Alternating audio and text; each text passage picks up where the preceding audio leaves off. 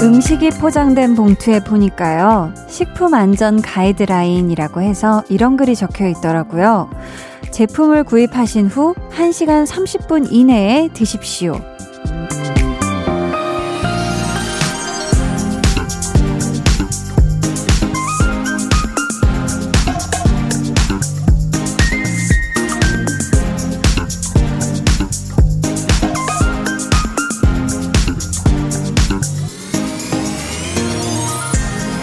아마도 그래야 가장 맛이 있고 또 탈이 날 염려가 없다는 뜻일 텐데요. 볼륨 같은 경우에는 지금부터 두 시간 이내에 들어주시면 제일 좋아요. 저녁 여덟 시에 딱 맞는 아주 맛깔스러운 라디오거든요. 강한나의 볼륨을 높여요. 저는 디제이 강한나입니다. 강한나의 볼륨을 높여요. 오늘 첫 곡은요, 트와이스 댄스 더 나이트 어웨이 였습니다. 사실 라디오를 음, 중간부터 들어도 재미나고 끝에만 살짝 들어도 감사하지만서도 저희가 두 시간 동안 참 오프닝부터 클로징, 볼륨 오더송까지 기승전결로다가 아주 알차게 꾸며놓고 있거든요. 요거를 여러분들이 다 맛보고 즐기셔야 하잖아요. 그러기 위해서 권장 한번 드려보는 게 음, 저녁 여덟 시부터 두 시간 이내에 청취하기, 열 시 이후에는 듣고 싶어도 못 들어요. 네, 이렇게 말씀드리면 누군가는 다시 듣기 있잖아요 하는 분들 계실 거예요. 맞아요. 근데 또 다시 듣기로 하면 저희가 선곡한 주옥 같은 노래들, 요거를 또 완곡으로 못 들으신단 말이에요. 그러니까 볼륨 안전 가이드라인을 웬만하면 지켜주십사 하고 제가 네, 부탁을 조금 드릴게요. 어, 오늘 이 부에는요, 볼륨 기승전결의 음, 전 정도가 될 것 같은데요. 일요일 코너 배우는 일요일 준비되어 있고요. 백은하 소장님과 함께합니다. 어, 이번 주 주인공은 사랑스러움의 대명사죠. 뽀블리 배우 박보영 씨니까 기대해 주세요. 그럼 저는 야, 이거 안 나면 피디님 방송 사고죠? 네, 꼭 지켜야 하는 가이드라인 광고 후에 다시 올게요. 매일 아침 여러분을 생각하며 눈을 뜨고 매일 저녁 여러분과 함께 이야기 나눌래요. 얼른 여덟 시가 오기를 바라는 제 마음 들리세요? 지금도 여러분께 가고 있어요. 매일 저녁 여덟 시 강한나의 볼륨을 높여요.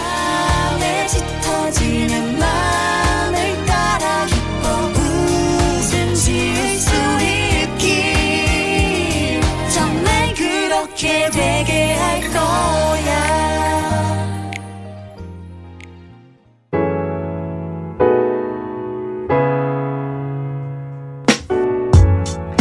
이번 주 여러분은 어떤 시간을 보내셨나요? 저에게 소건소건 들려주세요. 볼륨 타임라인.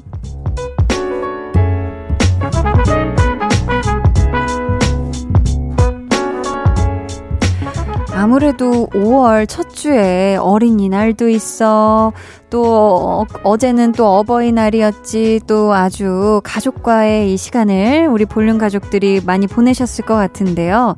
또 덩달아 좀 휴식도 가지시지 않으셨을까 싶어요. 삼일일칠 님이 영화를 보는데 너무 재밌어서 장면마다 일시정지하고 아껴보고 있어요. 동생이 저한테 이상하대요. 재밌으면 그냥 쭉 봐야 하는 거 아니냐고, 도대체 왜 그러냐고 하네요. 히히 하셨습니다. 오, 아, 영화, 영화가 또 재밌으면 멈춰서 다시 아껴보고 있다. 어, 돌려서 보고 막 이러시나 봐요. 그쵸? 저는 최근에 보고 있는 티비 시리즈가 하나 있는데, 정말 어, 연기를 어, 저렇게 했네, 어머 너무 웃기다 하고 다시 돌려본 적도 있고, 아니면 영어 표현이 되게 재밌는 단어가 있었어가지고 아, 저렇게 영어 쓰는구나 하면서 또 다시 돌려본 적도 있거든요. 음, 이게 또 돌려보는 묘미도 저도 원래는 안 돌려봤는데 살짝씩 있는 것 같더라고요. 그쵸?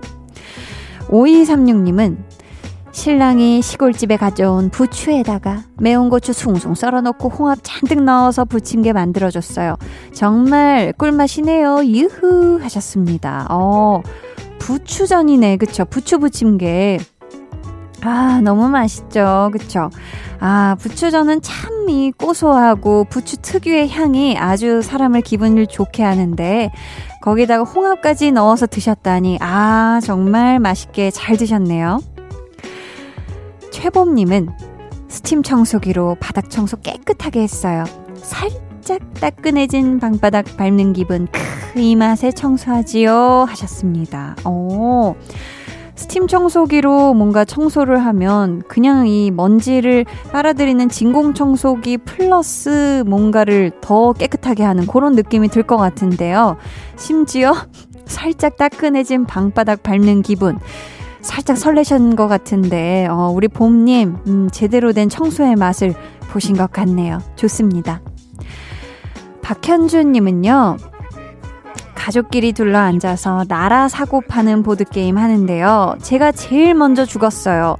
남편과 딸은 연장 전하고 있고요. 볼륨 라디오 들으려고 일찍 죽은 건 안 비밀 하셨습니다. 아, 이 나라 사고 파는 보드게임 알죠, 알죠. 그쵸. 지금 우리 현주님이, 아, 지금 볼륨 핑계를 살짝 대신 것 같은데, 왜냐면 제가 이 나라 사고 파는 보드게임을 정말 못해요. 저도 신나서 땅 다 사다가 제일 먼저 죽는, 네, 제일 먼저 패자가 되는 그런 경험을 항상 했는데, 이것도 잘하는 사람들이 잘하더라고요. 음, 아무튼 가족끼리 오랜만에 도란도란 즐거운 게임 시간 보내셨네요. 다음에 꼭 이기세요. 아셨죠? 어, 저희는요, 박재범 피처링 후디 로코의 All I Wanna Do 듣고 볼륨 타임라인 이어가 볼게요.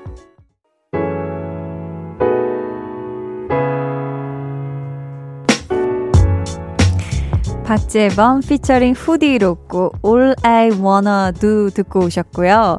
김성태님께서 머위나물 먹었어요. 한디는 혹시 머위나물 드셔보셨나요?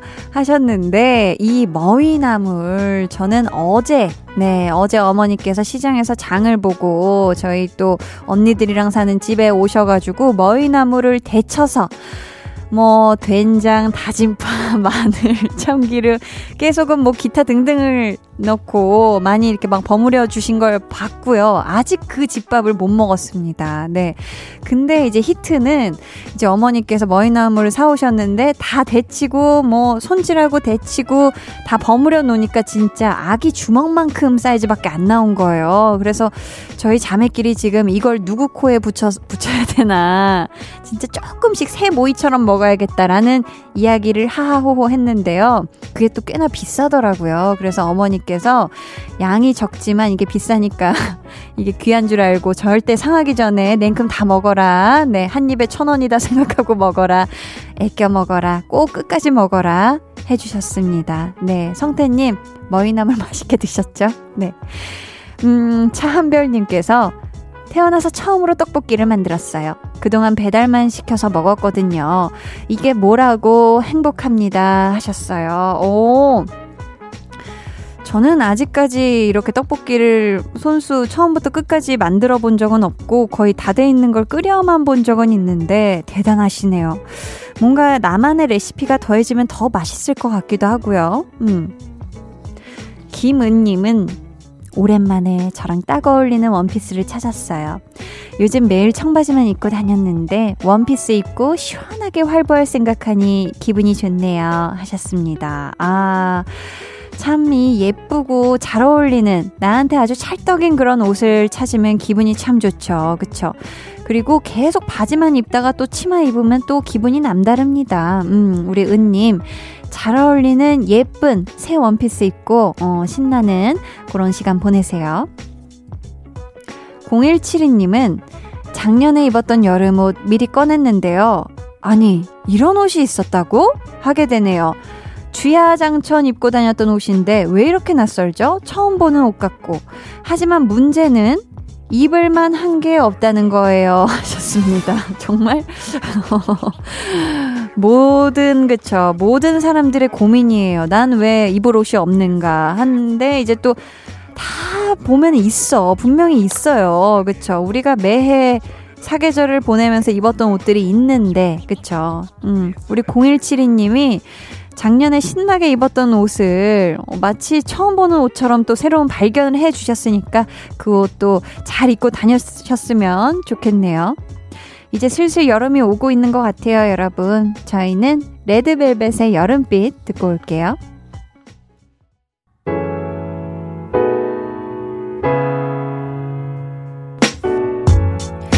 레드벨벳 여름빛 듣고 오셨고요. 강한나의 볼륨을 높여요. 케이비에스 쿨 에프엠 함께하고 계십니다.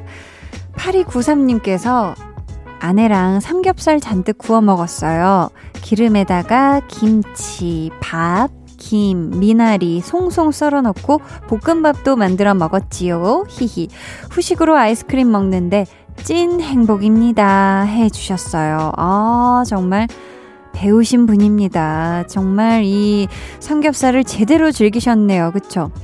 근데 삼겹살을 구워 먹으면 삼겹살 자체도 참 소중하고 너무 고소하고 맛있지만 이 기름에다가 볶아 먹는 김치 너무 맛있는 것 같아요. 그리고 여러분 혹시 파채, 왜 파채 무침으로 해서 먹잖아요. 삼겹살 구워서 먹을 때 파채 무침을 혹시 그 기름 위에 한번 올려보셨나요? 굉장히 맛있습니다. 네, 저희 집에서 삼겹살을 구워 먹을 때 그 돌판 같은 그 위에다가 그 파무침 있잖아요. 파채. 파채를 이제 거의 남아가가지고 아, 이게 아쉽네. 아무도 파채를 안 건드리네 하고 엄마가 이 맛있게 무쳤는데 하면서 이제 근데 자녀들이 굽는 구운 김치를 맛있게 먹으니까 요걸 한번 살짝 올려보신 거예요. 근데 어, 우리가 막 집어먹고 너무 맛있는데 해가지고 다 일단 올리자 해서 먹으니까 이게 아주 기가 막힙니다. 혹시 파채 안 올려 먹어봤다 하신 분들 드셔보세요. 살짝 조금 많이 익혔다 싶을 정도로 했을 때 음, 아주 고소하면서 장난 아니에요. 네.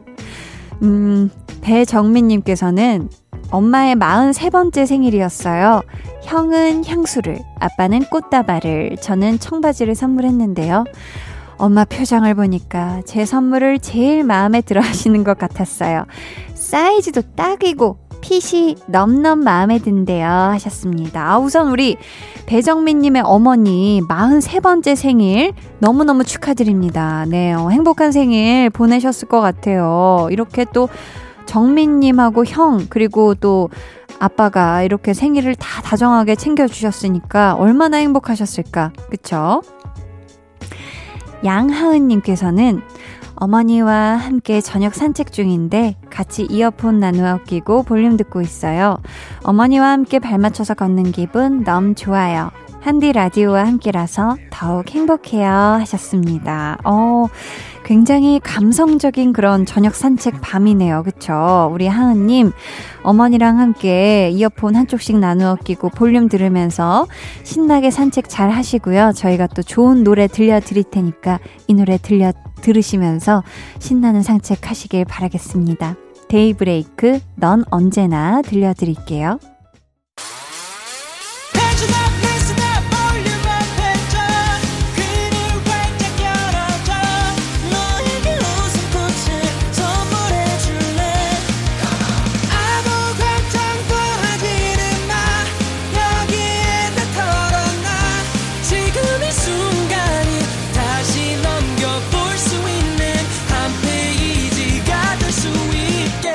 강한나의 볼륨을 높여요.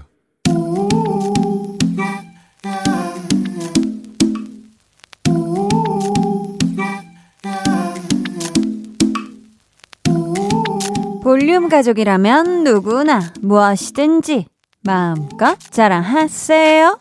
네, 플렉스. 오늘은 신민영님의 플렉스입니다. 우연히 음반가게를 들렀는데 갖고 싶었던 한정판 앨범을 발견했어요. 홀린 듯이 플렉스 했습니다. 원래 판매하던 기간에 선착순에 못 들어서 포기하고 있었는데 어쩜 이런 일이 있죠? 이거 저 사라고 눈에 보인 거 맞죠? 아깝게 놓친 한정판 앨범이 우연히 들른 가게에 있었다? 이것은 데스티니 민영님 사라고 나타난 건 나리나리 넘나리 맞습니다요. 리미티드 에디션이면 앞으로 가치가 쑥쑥 올라가겠죠. 장기적으로 봤을 때 득이득이 득이다. 우리 민영님 벌써 부자 되셨다. 플렉스. 오늘은 신민영님이 보내주신 넷플렉스였고요. 이어서 들려드린 노래는 포스트말론 서클스였습니다. 사연 감사하고요. 선물 보내드릴게요. 여러분도 이렇게 신이 나는 자랑거리가 있다면 언제든지 사연 보내주세요. 강한나의 볼륨을 높여요. 홈페이지 게시판에 남겨주시면 되고요. 문자나 아니면 콩으로 참여해 주셔도 좋습니다. 그럼 저는 잠시 후에 배우는 일요일 배우연구소 백은하 소장님과 돌아올게요. 방에 혼자 누웠어. 너는 잠들 수 없고 유난히 심심하다면 그게 볼륨업. 노래가 듣고 싶고 얘기를 나누고 싶어. 그럼 누가 생각나 너의 볼륨업. 강한나의 볼륨을 높여요. But instead I stand still, heart cracking. Those little curls on the back of his head bouncing as he steps out of my life. Whatever. 드라마 힘센 여자 도봉순에 이런 대사가 나옵니다. 친구가 애인이 되는 방법은 정말 간단한데 둘 중 한 사람이 한 걸음 더 다가서는 거야. 이 한 걸음이 두 사람 관계를 바꿔놓게 되지. 한 걸음 더 다가가서 배우를 탐구해보는 시간, 배우를 배우는 일요일. I hope. 배우를 탐구하는 방법을 제대로 아는 분이시죠. 배우연구소의 백은하 소장님 어서 오세요. 안녕하세요. 안녕하세요. 너무너무 사랑스럽게 한 걸음 다가와 봤습니다. 한 걸음 더, 아, 두 스푼 더 귀엽게 또 인사를 건네주셨는데요. 볼륨가족 삼공이사님께서 소장님 오시는 일요일이 좋아요. 원래 영화에는 취미가 없었는데 이렇게 제 취향이 바뀌나 봐요. 추천해 주시는 작품과 배우들 찾아보게 되네요. 라고. 야, 아유. 정말 요렇게 그럼 누군가의 취향까지 홀랑 바꿔버린 소장님. 감사하게 되네요. 좋습니다. 아, 혹시 최근 소장님이 본 영화 중에서 음. 추천해 주고 싶은 작품 있으실까요? 사실 우리가 오스카상은 윤여정 배우로 좀 집중을 하다 보니까 올해 오스카 시, 어, 시상식에 또 오른 다른 작품들에 음. 대해서 잘 이야기를 좀 할 기회가 별로 없었긴 했는데 네. 실제로 작품상도 받고 여우 조연상도 받은 노매드랜드. 음. 혹시 안 보셨다면 네. 당장이라도 극장으로 뛰쳐나가셔서 아. 극장에서 보셔야 되는 영화. 안 그래도 네. 수상소감에서도 극장에서 꼭 맞습니다. 허락한다면 큰 스크린에서, 스크린에서 보라. 보, 네, 그 이 광활한 미국이라는 땅이 네. 어떻게 생겼는지가 아. 정말 눈에 아라리 박히는 와. 실제로 그리고 음. 길 위에서 찍혀진 영화기도 하고 네. 길 위에서 살아가는 우리가 흔히 말하는 노마, 노마드, 노마드족 뭐 이런 얘기 하잖아요. 네, 네. 실제로 이 영화 속에 나오는 주인공 여성은 그냥 밴 하나에 모든 자신의 삶을 싣고 음. 다니면서 살아가고 있는 그런 여자예요. 집이 없는 여자죠. 네. 근데 이제 어, 그런 영화 속에서 그런 말을 해요. 나는 하우스가 없는 거지 음. 홈이 없는 건 아니야. 아. 가정은 존재하고 아. 네. 자기는 지금 우리가 말 그대로 물체적인. 땅에 딱 박혀져 있는 음. 그런 하우스가 딱히 없는 그런 음. 삶이라고. 그래서 누군가가 막 어머 요즘에도 홈리스세요라고 물어보니까 아. 그 말을 하거든요. 저는 맞네요. 홈리스가 아니고 음. 그냥 하우스가 없을 뿐이라고. 오. 근데 그 뜻이 우리가 네. 지금 살다 보면 특히나 뭐 어느 정도 나이가 들면 내 집 마련 이것이 아. 하나의 미션인 상황이잖아요. 저도 그렇거든요. 네, 그러면 결국은 음. 집을 마련하기 위해서 계속 노동하고, 그러니까요. 그걸 계속 뭐 매해 매해 뭐 매달 매달 음. 돈을 메꾸고 음. 뭐 이렇게 살아가게 되죠. 우리 특히 하우스 푸어라는 표현도 많이 쓰는데, 네. 근데 이 영화를 보면. 물론 우리의 삶에서 음. 집이라는 공간, 저도 이제 집 꾸미고 이런 거 너무너무 좋아하는 사람인데, 아, 맞아요, 맞아요. 집이라는 공간이 과연 물리적으로 있는 어떤 몇 평짜리에 어디에 존재하는 어떤 집이 음. 집인 것인지, 아. 내 마음 둘 곳이 바로 집인 것인지, 음. 그것의 개념이 확실해진다면, 음. 말 그대로 뭐 진짜 오십 평, 백 평짜리 집도 정말 아름답게 꾸밀 수가 있는 거고, 그쵸. 십 평짜리 집에서도 행복하게 살 수도 있는 거고, 아. 그 반대가 되어도 아무런 행복을 못 느끼고 그냥 음. 노예처럼 살게 되기도 하는 아, 거거든요. 집이라는 공간이 갔을 때 어쨌든 내 마음의 안식처가 되는 게 중요한 맞아요. 거네요. 근데 이 영화 속에서 프란시스 맥도만드가 연기한 펀이란 여자는 네. 어, 그 작은 자신의 밴 안에 음. 정말 자기 우주를 꾸며놓고 있어요. 음. 그래서 그 하나하나에 굉장히 다 의미들이 다 있거든요. 저 쓰고 있는 뭐 접시 하나부터 시작해가지고. 음. 근데 그렇다면 충분히 그녀의 삶이 뭔가 모자라다거나 음. 어, 누구보다 좀 불쌍하다거나 이렇게 볼 수 있는 삶이 절대 아니라는 걸 네. 그러니까 느끼게 해줘요. 그래서 음. 요즘 같은 때 특히나 뭔가 어, 많은 생각을 하게끔 해주는 그런 음. 영화라서 노매드랜드는 프랜시스 맥도먼드라는 이 배우의 연기를 보시기 위해서도 가셔야 되고 네. 이 영화 자체가 주는 그 클로이 자오라는 그 중국의 미국인 감독이 만든 너무나도 멋진 작품이라서 꼭 네. 가서 보시면 좋을 것 같습니다. 저도 당장 네, 오늘 일요일이니까 네, 이 밤이 다가기 전에 꼭 맞습니다. 이번 주에 네, 챙겨보도록 하겠습니다. 오늘도 정말 많은 분들의 취향을 바꿔버릴 배우와 영화 이야기 여러분 기대해 주시고요. 이제 코너 본격적으로 시작해 볼게요. 앞에서 대사로 만나본 드라마 힘센 여자 도봉순의 주인공이자 오늘의 배우 목소리 먼저 들어볼게요. 장난하고 있어. 빨리 요거, 요것만 써라 그러면. 어, 그만해요. 어, 그만할 거예요? 더 할 거예요? 알았어. 아니, 나와봐, 나와봐. 그만할 거예요? 아니, 나와봐. 어떻게 할 거예요? 아니, 나와봐. 할 거예요? 알았어, 알았어. 안 할게. 안 할게. 그만할 거예요? 안 할게, 안 할게. 어, 알았어. 진짜요? 그만하자. 아, 그만해도 잠깐만 이러고 있으면 안 돼요? 그만하자고 이게... 드라마 오나의 귀신님 한 장면이었고요. 지금 들으신 사랑스러운 목소리 배우 박보영 씨입니다. 이천육년부터 시작된 박보영 씨의 필모그래피 빠르게 전해드릴게요.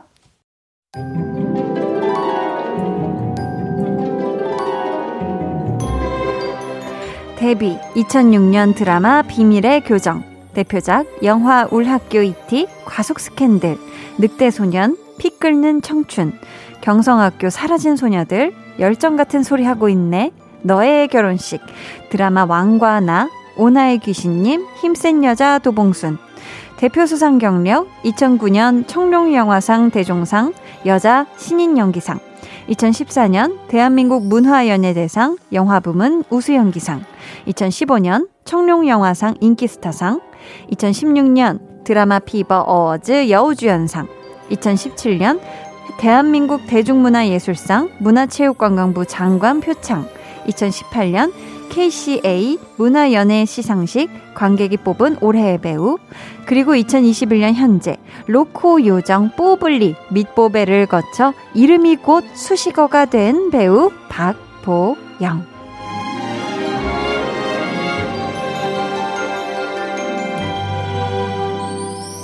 네, 필모그래피 소개할 때 흐른 비지는요, 드라마 오나의 귀신님의 타이틀 음악이었습니다. 박보영 씨가요, 비밀의 교정 드라마로 데뷔를 하셨는데 어떤 맞아요. 작품이었죠? 뭐 학생 드라마, 학교 음. 학교 학원물이라고 음. 그냥 볼 수가 있고 그 네. 데뷔 당시에는 주로 아역 청소년 역할. 아. 사실은 지금도 네. 고등학생이라고 해도 아, 믿죠. 믿을 것 같은 그런 외모시기도 하잖아요. 맞아요. 그리고 이후에 에스비에스 드라마 달려라 고등어, 이것도 이제 학원물이었었고 아. 이천팔년도에 출연했었던 영화 울학교 이티. 그쵸. 이 작품이 정말 여기서도 네. 고등학생 역할이었는데 네, 네. 음. 이 작품에 정말 후덜덜한 캐스팅이었어요. 지금 생각해보면. 아, 그래요? 네, 이민호 배우. 그때 꽃보다 남자 찍기 아, 이전이었거든요. 이민호 배우, 문채원 배우, 우와. 백성현 배우, 헉. 그리고 무려 단역으로 하정우 배우랑 오연수 배우까지 나왔었던. 아, 그래요? 네, 되게 흥행적으로 봤을 땐 좋은 성적을 못 냈었던 그런 작품이긴 한데 음. 하나 확실한 거는 이 감독님의 배우를 보는 안목만큼은 아. 굉장히 뛰어났었구나라는 걸 느낄 수 있는 그런 작품이 되어버렸죠. 어. 저는 박보영 씨의 어, 비밀의 교정은 못 본 것 같고요. 울학교 이티를 본 것 같아요. 음. 그리고 과속 스캔들에서 더더욱 뭔가 그렇죠. 확실하게 맞아요. 박보영 씨에 대한 어떤 그런 대단한 존재감을 느끼게 된 것 같고 맞아요. 소장님은 언제 어떤 작품으로 박보영 씨를 처음 보게 되셨을까요? 사실 저도 거의 음. 이 배우에 대한 인지? 인식 음. 같은 경우는 과속 스캔들이 가장 강렬했던 것 같아요. 네. 근데 워낙 이 박보영 배우 자체가 그냥 처음에 봤었을 때 아주 음. 강렬한 느낌이진 않았던 것 같아요. 음. 제 느낌에는 아마도 네. 이런 학원물에 나오는 아주 깜찍하고 음. 귀엽고 너무 사랑스럽고 포켓에 넣어가고 싶은 그런 친구. 음. 근데 이제 그때 당시에는 이 항상 뭐 학원, 학교 시리즈도 그렇지만 음. 요, 요 때의 시기가 지나고 나서 또 사라지는 배우들도 꽤 많거든요. 아, 그러다 보니까 어, 뭐 이 배우가 특별하다 뭐 이런 느낌보다는 음. 오히려 어, 그냥 너무 귀여운 배우가 나왔다? 요 정도의 음. 느낌이었던 것 같고 네. 그러다가 이제 과속 스캔들을 보면서 음. 어허 이런 사람이었구나 라고 아. 느끼게 됐었던 아마 많은 분들이 그러시지 않았을까 싶기도 맞아요. 해요. 어, 정말 워낙 동안이셔서 학생 역할을 많이 해오셨잖아요. 맞아요. 드라마 오나의 귀신님이 성인 역할로 출연한 첫 멜로 드라마라고 해요. 그렇죠. 조정석 씨와 함께. 맞아요. 지금 목소리로. 뭐 목소리 듣기도 했었지만 음. 조정석 씨도 워낙 이 티키타카가 되게 잘 되는 그런 음. 배우이기도 하고 말맛이 네. 있는 배우인데 하... 박보영 배우 와 함께 또 이렇게 그 케미를 만들어냈었을 때 줬었던 음. 그 즐거움이 꽤 컸었었죠. 그렇죠. 네. 이쯤에서 저희가 노래 한 곡 듣고 박보영 씨 이야기 계속 이어가 볼게요. 오늘도 코너 마칠 시간에 박보영 씨에 관한 퀴즈 준비했으니까 마지막까지 집중해서 들어주세요. 박보영 씨가 아주 사랑스럽게 나온 드라마죠. 오나의 귀신님 오에스티 한소현, 제이미 박 오나의 귀신님 듣고 올게요. 한소현, 제이미 박의 오나의 귀신님 듣고 오셨습니다. 박보영 씨가 출연했던 영화죠. 열정 같은 소리하고 있네 관객과의 대화. 소장님께서 또 진행을 맡았던 인연이 있어요. 이 영화를 연출한 정기훈 감독님이 우리 박보영 씨를 어떻게 이야기하셨는지 직접 소개해 주세요. 네. 어, 감독님 이렇게 말씀하셨어요. 네. 박보영은 안방 마님 같은 배우다. 오. 작고 어린데도 현장에 박보영이 있으면 훨씬 편안하고 분위기가 좋아질 정도로 존재감이 컸다. 별다른 연기 디렉션이 필요 없었다. 음. 믿음직하고 똑똑한 배우다. 아, 음. 또 영화 늑대소년에서는 또 진한 케미를 보여줬던 송중기 씨가 예의 바르고 착한 친구, 다음 작품에서도 만나고 싶은 배우라고 박보영 씨에 대해 전해주기도 하셨는데요. 자, 그렇다면 이제 소장님의 이야기를 한번 들어볼 시간입니다. 백은하의 사적인 정의. 먼저 배우 박보영 씨는 어떤 배우인가요?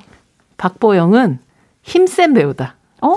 힘센 여자 도봉순처럼요? 맞아요. 네. 얘 되게 작아 보이잖아요, 사람 음, 자체가. 그리고 체구가. 사실, 네, 체구 자체가 그렇고. 네. 원래 진짜 그 박보영 배우가 처음에 데뷔했었을 때도 어린 시절에 학교 다닐 때, 어, 영화 동아리를 하고 있었는데, 어. 이 동아리에서 그 큰 인형이 필요한 상황이어가지고 네.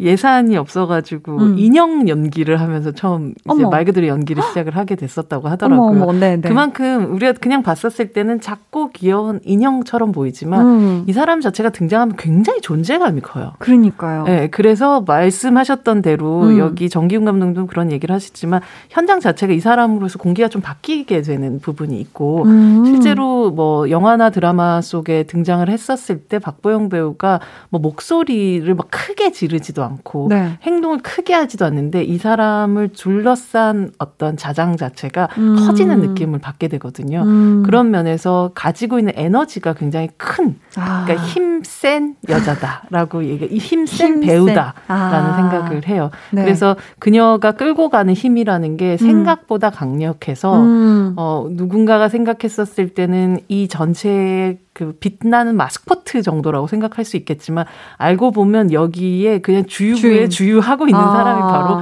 박보영 씨라는 걸 알 수 있을 거예요. 아, 그러니까요. 그러니까 또 정기훈 감독님이 안방 마님 같은 배우다라는 표현, 표현을 쓰신 것 같아요. 네. 자, 또 박보영 씨 취미가 서점에 가는 거라고 해요. 음. 어, 서점에서. 이, 어, 서점에서 음. 책도 보고 사람들도 관찰을 하면서 캐릭터 잡는데 참고하기도 한다고 하고요. 또 또래의 삶을 살아가는 느낌을 받고 온다고 하셨는데 음. 자, 그렇다면 우리 소장님이 관찰해온 사람 박보영 씨 어, 궁금합니다. 과연 어떤 분인지 바로 들어볼게요. 박보영 씨는 어떤 사람인가요? 박보영은 음. 여간 잔망스럽지가 않은 사람이다. 어, 잔망미. 그게 네. 그 우리 국민 소설이라고 할 수 있는 소나기에서 음. 보면 아. 그 마지막에 그 소녀에 대한 이야기를 하면서 어른들이 그 잠결에 이제 소녀는 누워 있는데 네. 어린 것이 여간 잔망스럽지가 않아 이런 표현을 쓰잖아요. 그래서 그 저는 그 잔망이라는 말을 그때 어. 처음 초등학교 때 그때 그걸 읽으면서 들었었던 것 같아요. 알게 됐었던 것 같아요. 어머, 그걸 기억하. 네, 이 잔망이라는 걸 이렇게 그 영화, 그 소설 속 텍스트로 생각을 해보자면 네. 아주 어리고 그리고 사실 여리고 그 안에 소녀는 정말 병으로 죽어가고 있는 그런 상황임에도 불구하고 세상을 되게 알고 있는 아이였던 음. 거예요. 근데 이제 약간 박보영 배우를 만나면 그런 느낌을 진짜 많이 받는 것 같아요. 아, 그래요? 실제로 한 약간 인생 이 회차 정도의 아. 사람의 느낌이라고 해야 하나? 네. 이 배우 자체가 가지는 그, 그 힘이 결국 과속 스캔들로 이어졌었, 그 과속 스캔들의 정남이란 캐릭터하고 맞닿아 있는 부분이 있는 것 같아요. 네. 아주 어린 친구가 이제 자기 애를 낳아가지고 음. 말 그대로 진짜 친부, 아버지를 찾아오면서 얘기가 벌어지게 되잖아요. 네. 그래서 갑자기 차태현 씨는 생각지도 않았던 손주가 음. 생기는 그런 그쵸, 상황이었었는데 그쵸. 그때 이렇게 보면 아직 어린 소녀 같은 되게 풋풋한 얼굴인데 혼자 아이를 낳고 키운 그런 흔적, 고생의 기운이라는 게 다 있으면서 천연덕스럽고 능청스러운 그 기운까지도 가지고 있는 거예요. 저건 음. 그냥 어, 인생 한 번 살아서 나올 수 없는 그런 느낌이라고 음. 해야 하나? 음. 그게 이제 잔망이라는 표현 안에 다 들어있는 것 같아요. 아. 세상의 이치를 이미 다 파악하고 네. 세상이 그렇게 녹록치 않다는 것도 이미 알고 있지만 여전히 얼굴에는 되게 소녀 같은 거 아, 가지고 말감 있는, 또. 말감을 유지할 수 있는 거 그게 되게 어려운 일인 것 아, 같아요. 그렇죠, 그렇죠. 음. 음, 좋습니다. 자, 오늘 배우는 일요일 박보영 씨에 대해 공부하고 있는데요. 저희는 드라마 힘센 여자 도봉순 오에스티 마마무 더블 트러블 커플 듣고요. 어 이게 라임이 장난 아니네요. 더블 트러블 커플. 네, 저희는 삼 부로 돌아올게요.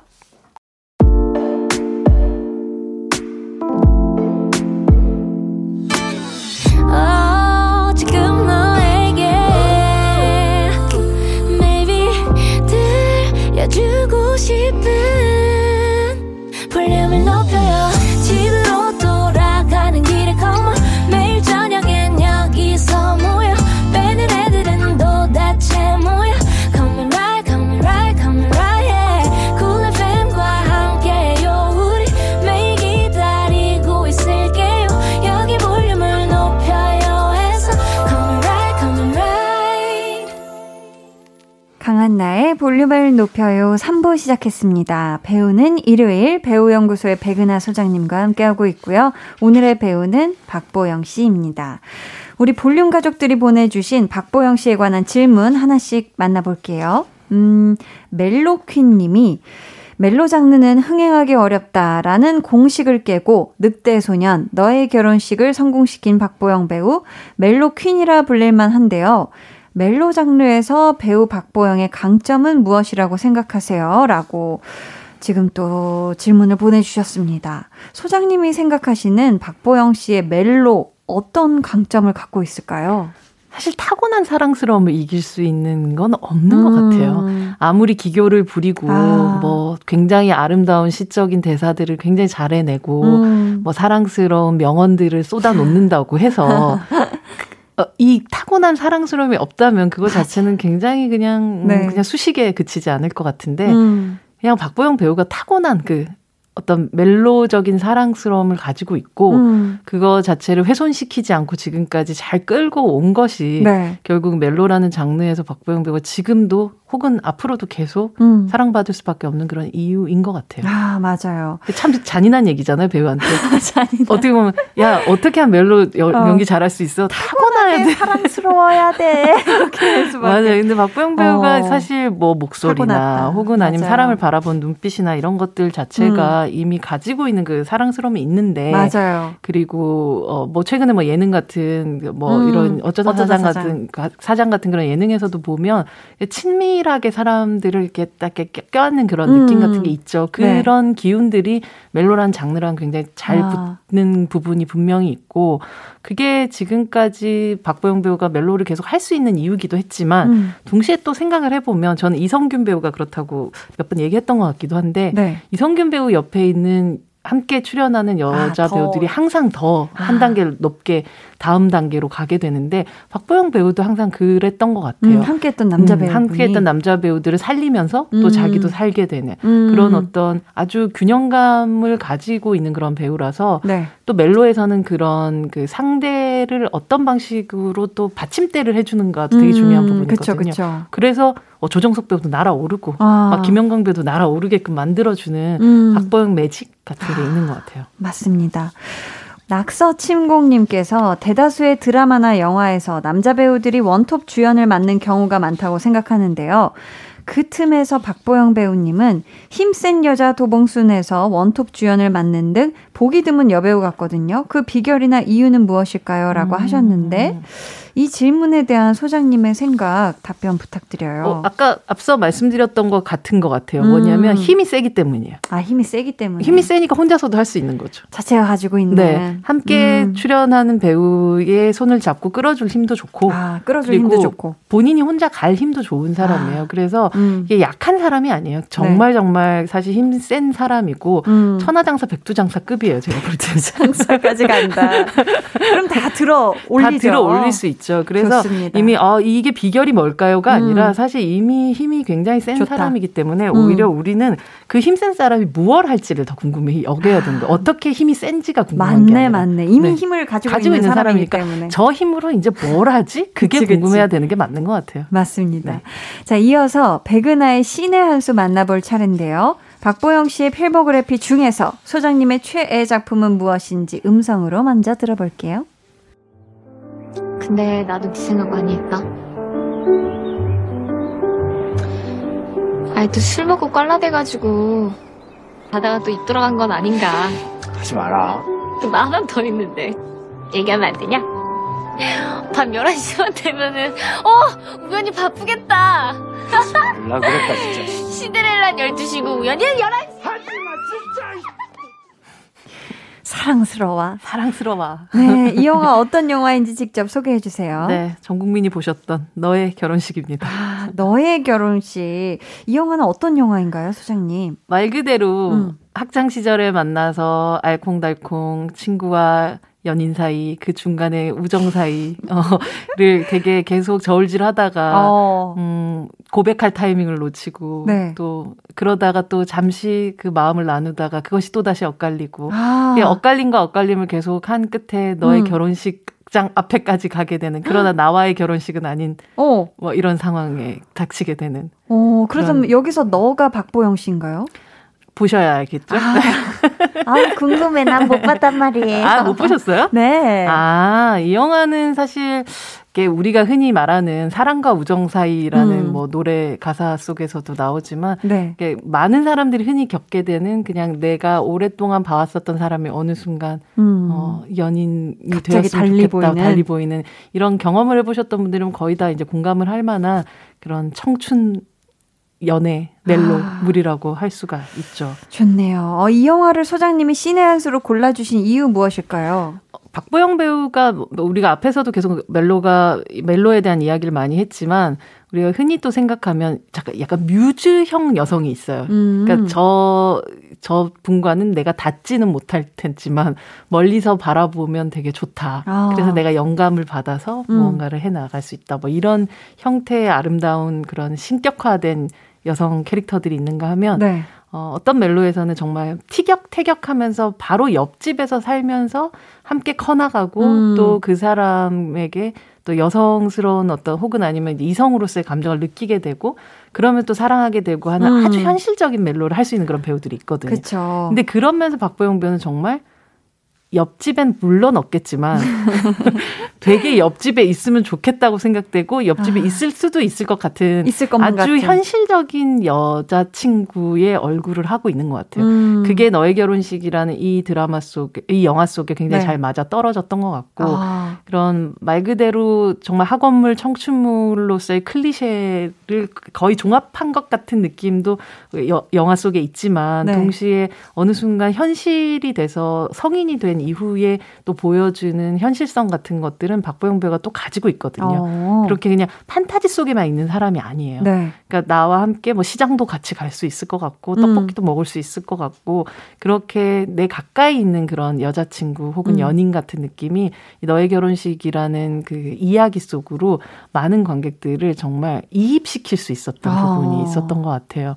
사실 진짜 많은 분들이 네. 많은 남성분들이 이상형 누구냐고 물어봤었을 음. 때 한 열 명 정도에 한 다섯 분 이상은 박보영 씨 얘기했던 것 같은데요. 오, 근데 정말 그, 그럴 특히나 것 같아요. 한국, 한국의, 한국 남성분들이 박보영 네. 씨에 대한 이 선호는 정말 높은 걸로 제가 알고 있어요. 엄청나군요. 네, 또 네, 만인의 네. 첫사랑 같은 그런 느낌. 느낌이죠. 네. 근데 아니고 사실은 그런 분은 없고. 그런 분은 현실에는 첫사랑이 없었다. 그러면 너의 결혼식과 함께 혹시 신의 한 수 자리를 놓고 다툰 작품 있었을까요? 맞아요. 저 있어요. 그게 있어요. 바로 네. 오늘 케미 한 수에 나온 나올 만한 작품입니다. 아, 그럼 조금 이따가 다시 한번 얘기를 나눠볼까 봐요. 이쯤에서 노래 한 곡 듣고 올게요. 소장님이 신의 한 수로 선정한 영화 너의 결혼식 오에스티고요. 박보영 씨가 직접 부른 곡입니다. 내 얘길 들어봐. 참 노래 부르는 목소리도 사랑스러워. 너무 사랑스럽네요. 그러니까요. 은쟁반의 옷구슬이란 어. 것이 이런 것인가. 박보영의 내 얘길 들어봐 듣고 오셨습니다. 자, 이번에는 백은하의 케미 한 수. 어, 저희 기다리던 케미 한 수 만나볼 건데요. 박보영 씨랑 베스트 케미를 보여준 배우 누굴까요?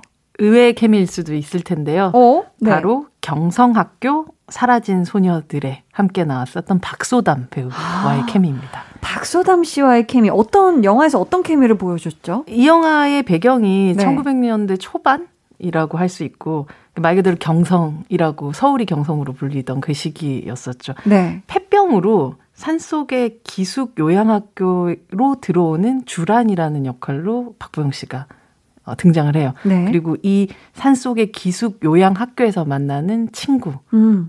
박, 뭐, 아, 그, 박소담 씨가 나오게 되거든요. 네. 두 소녀가 정말 되게 어, 거의 이것은 사랑인가 오. 싶을 정도의 우정을 나누게 되거든요. 네. 두 사람이 함께 정말 자기들의 아지트에서 이렇게 속닥속닥 하면서 우정들을 나눈 그런 과정들이 음. 영화 초반에 펼쳐지는데 너무 아름다워서 한 장면 음. 한 장면 정말 박제해놓고 싶을 정도로 오. 두 사람이 좋은 케미를 보여줘요. 네. 한쪽은 오히려 이제 여기 처음에 등장을 했었을 때 박보, 박보영 씨는 훨씬 더 쇠약한 느낌이 음. 들고 박소담 씨는 훨씬 더 씩씩한 느낌이 드는 소녀이고요. 네. 영화가 뒤로 진행이 되면 갑작스럽게 거의 슈퍼히어로물처럼 바뀌게 되거든요. 그래요? 네, 그래서 음. 제가 아까 이제 힘센 여자 도봉순도 그렇고 실제로 박보영 씨가 이렇게 뭔가 괴력을 발휘하는 순간들 같은 것들을 막 만들어내거든요. 어. 이 영화 경성학교도 완전 뒤로 갔을 때 아예 장르가 아예 바뀌어버리는 그 좀 놀라움을 만날 수 있는 그런 영화인데 음. 그 앞부분 그 뒤에 괴력이 힘을 가지려면 그녀를 지키고 싶은 박소담 배우가 함께 등장하는 이 박소담이라는 친구를 와. 지키고 싶은 이 그녀의 마음이 얼마나 네. 큰가 하는 것들을 음. 확인하는 그 과정에서의 케미가 아. 너무 알콩달콩합니다. 그래서 음. 최고의 케미로 꼽아주셨네요. 네.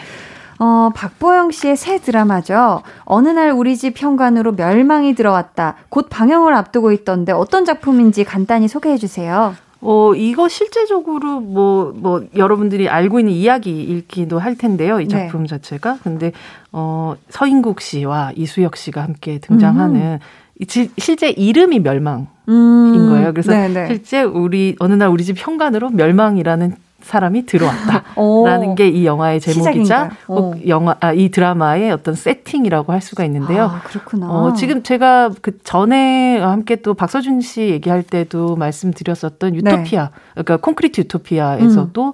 말 그대로 멸망 이후에 삶을 또 담고 있어서 네. 어, 지금 약간 박보영의 멸망이 부작이 되지 멸망이 않을까, 부작이 될 되지 않을까라는 생각이 듭니다. 영화와 드라마를 오가는 어, 네. 판타지 로맨스라고 하네요. 네. 굉장히 또 기대가 되고요.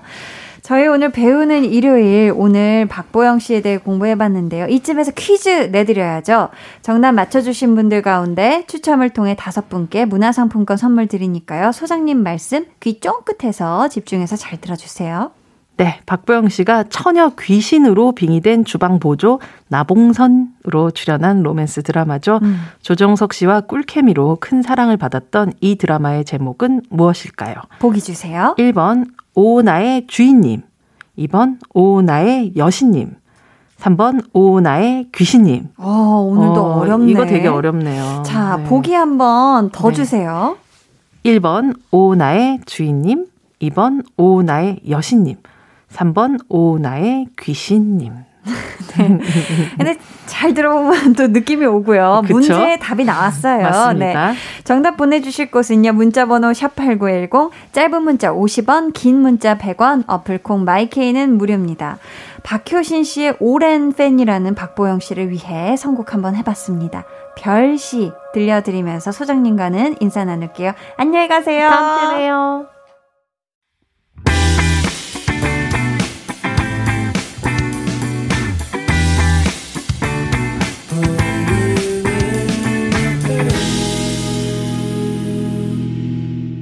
팔십구 점 일 케이비에스 쿨 에프엠 강한나의 볼륨을 높여요 함께하고 계십니다. 오늘 배우는 일요일 박보영 씨에 대해 공부해봤는데요. 아까 내드린 퀴즈 정답 발표할게요.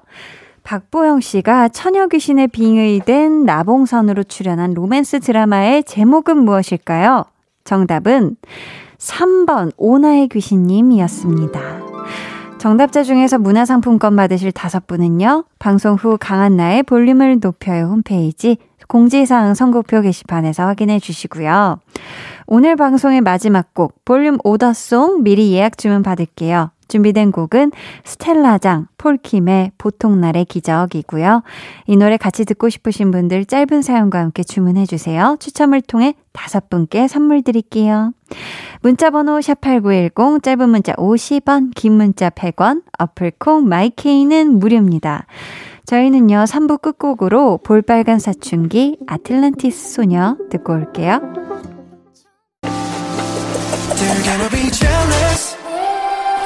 모두 다 따라하게끔 jealous 짜릿해진 roof yeah 분위기 더 뜨거워져 새벽이 불쑥 찾아와도 괜찮아 멈추지 마 볼륨을 올려줘 숨이 벅차도록 turn it turn it turn it turn it on 영원하고 싶은 이 순간 강한나의 볼륨을 높여요.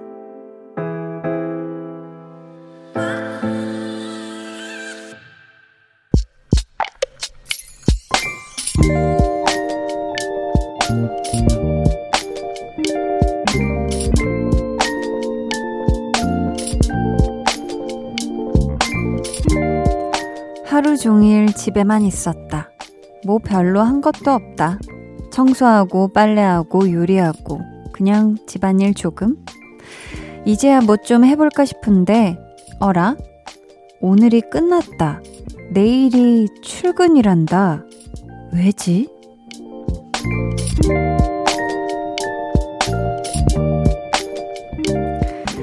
이공구님의 비밀 계정 혼자 있는 방.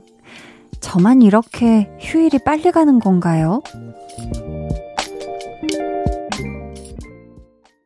비밀 계정 혼자 있는 방, 오늘은 이이공구님의 사연이었고요. 이어서 들려드린 노래 우원재 피처링 로코 그레이 시차였습니다. 이이공구님이 아 저만 이렇게 휴일이 빨리 가는 건가요 하셨는데 설마요. 그럴 리가요. 당연히 저한테도 그렇고요. 지금 밖에 계신 제작진도 그렇다고 합니다. 아마 뭐 대한민국 아니요. 전 세계에 계신 모든 분들이 다 그럴 거예요. 그렇죠? 지금 사연에 내일 즐겁게 일할 수 있도록 힘낼 수 있도록 응원 한번 해주세요. 스물아홉 살의 직장인이 보냅니다. 점점점 유유 하셨는데 아 우리 이공구님 저보다 동생인 거잖아요. 아 고생이 많아요. 고생이 많고 또 일을 해야 음 일을 해야죠. 일을 일을 해야 하고 내일 음 잘 쉬었으면 오늘 또 잘 쉬었으니까 맛난 거 해먹고 잘 쉬었죠. 내일부터는 또 즐겁게 네 일하세요. 화이팅. 우리 이공구 동생에게 선물도 보내드릴게요. 남은 휴일 마무리 잘 하고요. 비밀 계정 혼자 있는 방 참여 원하시는 분들은요. 강한나의 볼륨을 높여요 홈페이지 게시판 혹은 문자나 콩으로 사연 보내주세요.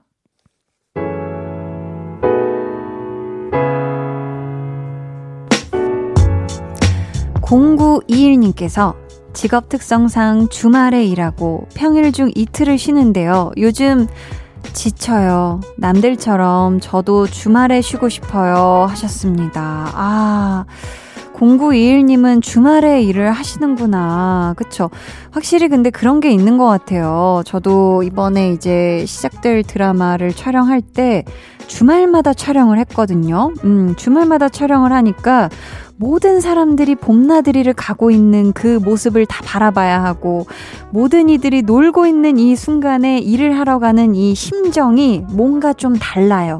굉장히 우리 공구이일님이 지금 몸뿐만 아니라 마음도 같이 지치신 이 느낌을 왠지 알 것만 같습니다. 우리 공구이일님, 아, 오늘도 일을 하시겠네요. 오늘 주말이니까. 음, 그래도 평일 중 이틀 쉬실 때, 어, 다른 사람은 못 쉬고 있을 때 나는 쉰다 라는 마음으로 행복하게 잘 쉬셨으면 좋겠습니다.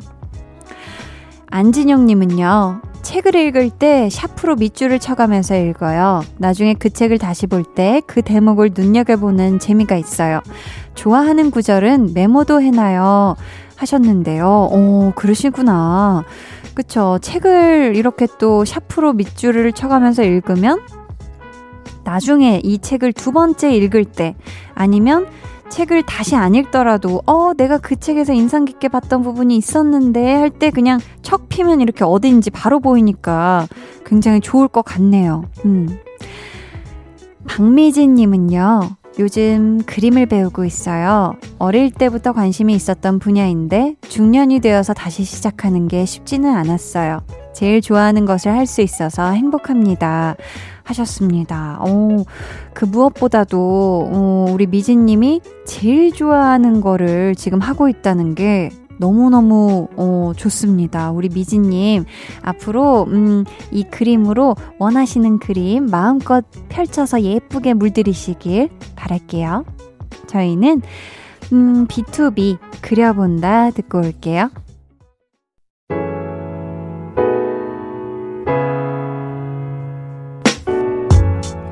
비투비 그려본다 듣고 오셨고요. 계속해서 사연 만나볼게요. 공삼구일님, 언니, 저 곧 알바 퇴근이에요. 축하합니다. 점심에 혼자 잔치국수 만들어 먹었는데 저녁은 소세지 치즈 마리에서 맥주나 마실까봐요 하셨습니다. 아유, 좋겠다. 음, 잔치국수 맛있죠. 아, 저녁 소세지 치즈 마리에 맥주 한 잔. 오, 이 조합이 어마무시합니다. 그쵸? 우리 공삼구일님, 열심히 일했으니까 얼른 퇴근하고 집에 가서 시원하게 한 캔 하세요. 아셨죠? 공일삼오님은 코로나십구로 집에 있는 시간이 많은데요. 취미를 새로 만들었어요. 뜨개질이요. 나와 딱 맞는 취미를 발견해서 기분이 좋아요. 한디도 뭐든 시도해보는 거 추천드려요. 제가 뜬 작품 사진도 자랑삼아 보내요 하셨는데, 야, 이 취미라고 하기엔 굉장한 수준의 어, 가방을 하나 뜨셨는데요. 대단합니다. 지금 연두색하고 이 베이지 색감의 이 뜨개질이 굉장히 교차되면서 또 평평한 그냥 일반 모양의 이 어깨로 멜 수 있는 가방이 아니라 위에가 또 이렇게 굉장히 어떤 꽃잎 잎사귀 같달까? 네, 아, 한디가 표현하는 게 이게 쉽지가 않은데요. 굉장히 예쁜 모양으로 잘 뜨셨네요. 어, 저는 취미를 뭘 가지면 좋을까? 이렇게 요즘 생각을 하다가 일단은 격렬하게 쉬자라고 생각을 하고 있는데요. 음. 어, 한다면 뭘 하면 좋을까? 뭔가 도자기? 네, 중학교 때의 감성을 다시 찾아서 도자기로 뭔가를 예쁘게 굽고 뭔가 내가 먹을 빵 접시 같은 것도 직접 구워보고 하면 좋겠다 싶은 생각이 문득 들었습니다. 어, 사칠사이님은요, 아는 오빠랑 친구를 소개팅 시켜줬는데 친구는 그 오빠에게 관심이 있는데 오빠는 인연이 아닌 것 같다고 하네요. 아... 어, 친구가 자꾸 그 오빠 마음 좀 알아달라고 계속 저에게 연락을 하는데 어떻게 해야 할지 너무 난감하네요 하셨습니다. 아, 진짜요. 이게 또 소개해준 우리 사칠사이님 중간 입장에서 계속 친구분이 오빠의 마음을 알려달라고 하면 굉장히 난감할 것 같네요. 이렇다면 사실 오빠는 그 마음이 없다는 걸 우리 사칠사이님은 알고 있는 상황이고 어, 하지만 음, 뭔가 중간에서 소개시켜주는 역할을 하셨으니 이미 그 안에서 역할을 다 하셨다고 저는 생각을 하고, 괜히 중간에서 오빠의 입장을 솔직하게 전하기도 그렇고 또 전하지 않는 것도 애매하고 하니까 친구에게 맡기는 게 어떨까 음, 싶습니다. 음, 어렵네요. 이런 입장이 되어보지는 않아서. 음. 김혜윤님께서 최악의 한 주를 보냈어요. 일하면서 계속 실수하고 혼나고 남자친구랑 다퉈서 서로 연락도 안 하고 꾹꾹 참고 있었는데 방 좀 치우라는 엄마 말에 눈물이 터졌어요. 엄마가 미안하다 하시는데 그게 또 속상하고, 이제는 좋은 일만 있겠죠? 하셨습니다. 아, 우리 혜윤님이 최악의 한 주를 진짜 보내셨다고 얘기할 정도로 힘든 하루를 보내신 것 같은데요. 아, 이런 속상한 한 주가 그래도 일요일이어서 맺어졌네요. 음, 새로운 한 주는 절대 이런 일 없을 거고요. 우리 혜윤님이 더 많이 웃을 수 있는 그런 한 주 되셨으면 좋겠습니다.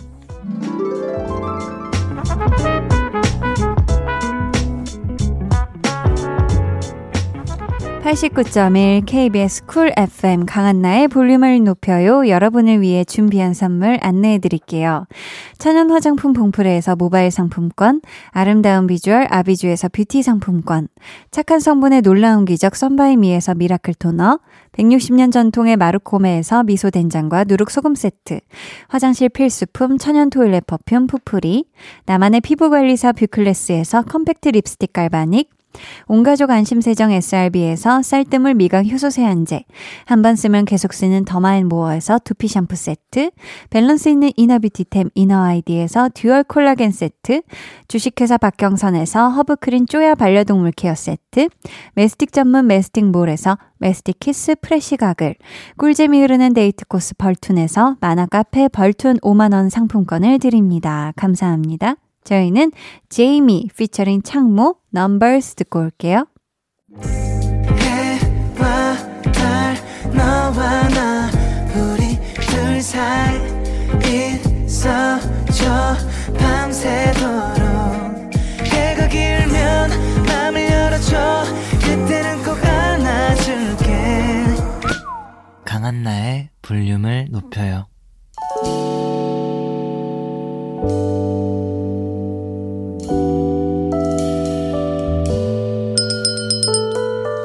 같이 주문하신 노래 나왔습니다.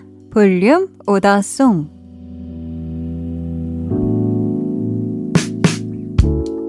볼륨의 마지막 곡은 미리 예약해주신 분들의 볼륨 오더송으로 전해드립니다. 오늘 오더송은 스텔라장 폴킴의 보통날의 기적, 이 노래 끝곡으로 전해드리고요.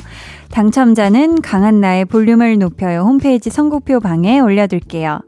아, 볼륨 가족 여러분들, 제가 또 약간 이른 여름 휴가를 떠나거든요. 저 휴가 다녀오는 동안 저 한디 잊지 마시고요. 여러분 건강하게 행복하게 지내고 계세요. 아셨죠? 금방 돌아올게요.